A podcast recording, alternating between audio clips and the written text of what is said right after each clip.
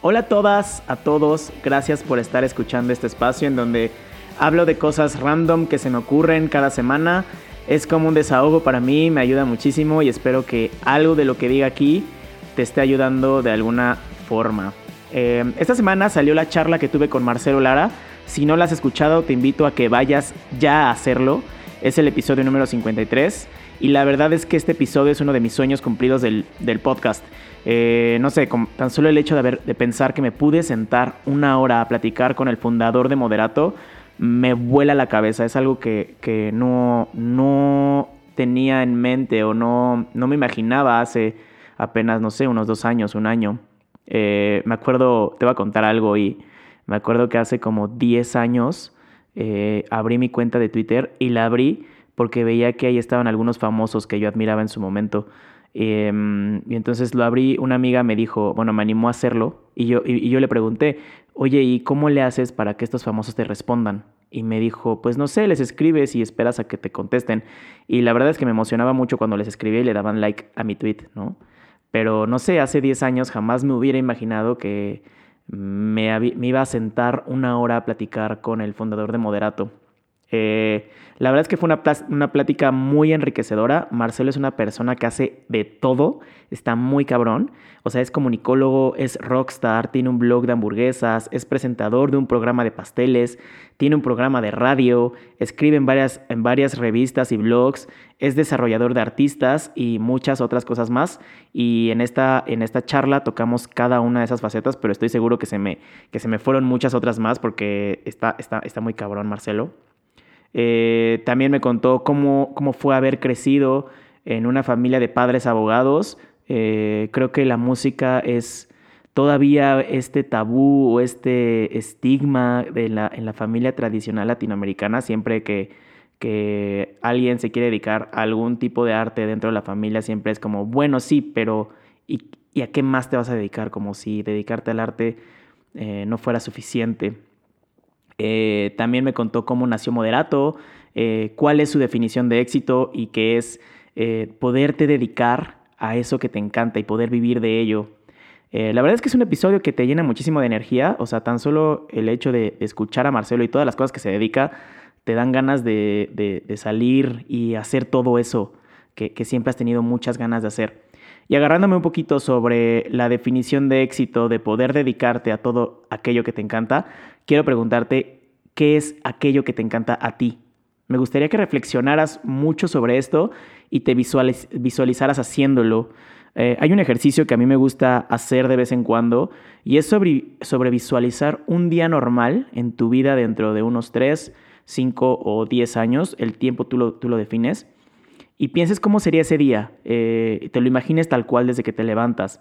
Eh, piensa en dónde estás viviendo, o sea, en qué ciudad, si estás viviendo eh, en, en, donde estás ahorita, si estás viviendo en otro país, eh, a qué hora te estás levantando, si es muy temprano o si es ya mediodía, em, vives en una casa, en un departamento, vives en la ciudad, en el bosque, en la playa, en un pueblito, haces ejercicio, eh, desayunas en ese espacio o vas a algún otro lado, a algún cafecito o algún restaurante, trabajas desde ahí o tienes una oficina, cómo es ese espacio donde estás trabajando.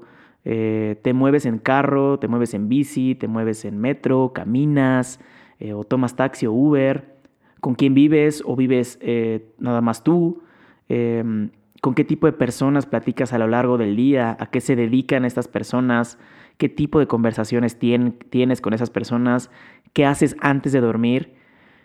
como que todas estas cosas, entre más específico seas, eh, mejor funciona el ejercicio. Es una herramienta de visualización muy, muy padre. Eh, porque aparte de que, bueno, personalmente creo que cuando te empiezas a visualizar, o sea, esta parte de visualización se me hace muy poderosa, o sea, como que si te cambia el chip, no sé si en el día a día, en el cerebro, no sé, pero si tú te visualizas, es muy poderoso y empiezas como a atraer todas esas cosas. Entonces, este ejercicio es muy poderoso por eso. Pero también te deja claro sobre, sobre lo que estás haciendo en ese día y qué estás haciendo hoy para, para, para, como para acercarte ese día. Pero más importante, ¿qué es lo que no estás haciendo? Creo que te debes enfocar en todo lo que no estás haciendo para empezarlo a hacer justamente. Em, estaría padre que lo hicieras, eh, anotes este día en algún lado, o sea, que lo redactaras tal vez. eh, donde lo puedas ver todos los días y enlistes todas aquellas actividades que haces día a día que te acerquen a ese día ideal. Una última cosa antes de terminar el iridisodio de hoy y es si has pensado últimamente en tu networking. Tengo en teniendo en mente eh, lo que te comenté hace ratito y pensando en aquello que te encanta, ¿qué personas conoces que te pueden ayudar a llegar ahí más rápido? Y si no las conoces, al menos las ubicas, o sea, al menos sabes quiénes son. Creo que hoy en día tenemos muchas herramientas como las redes sociales que nos ayudan a acercarnos eh, más a estas personas. Y a diferencia de lo que muchos podrían pensar, estas personas que ya son referencia dentro del ámbito al que tú te quieras dedicar, eh, muchas veces son muy accesibles. Eh, no pierdes nada en mandarles un mensaje. Te juro que la respuesta a esa pregunta de la que tienes mucha curiosidad o si tan solo quieres conocer de su vida está a un mensaje de distancia y está loquísimo. O sea, muchas veces pensamos, los endiosamos, endiosamos a estas personas, pero la verdad es que son personas como tú, como yo. Obviamente reciben, tal vez puedan recibir muchos mensajes en el día y probablemente el tuyo no lo van a ver, pero no pierdes nada en intentarlo. Probablemente no sea así, probablemente eh, dentro de todos esos mensajes les llame la atención el tuyo. Eh, solamente sí, sí creo que debes hacer este acercamiento desde la curiosidad genuina que seas claro lo que quieres saber sobre cómo esa persona te, puede ayudar y lo más importante, qué es lo que tú le puedes ofrecer a esa persona. Creo que así funciona el networking.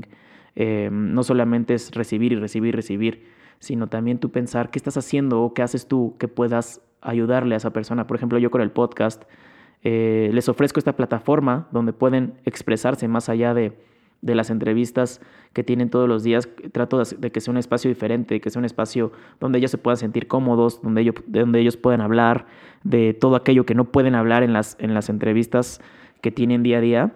Y pues a mí me ayuda muchísimo en poderme sentar con esas personas y platicar con ellas y preguntarles sobre las, que, las cosas que yo tengo mucha curiosidad, porque de verdad que todas las preguntas que hago, todas las conversaciones que tengo es curiosidad genuina de saber algo específico de esa persona.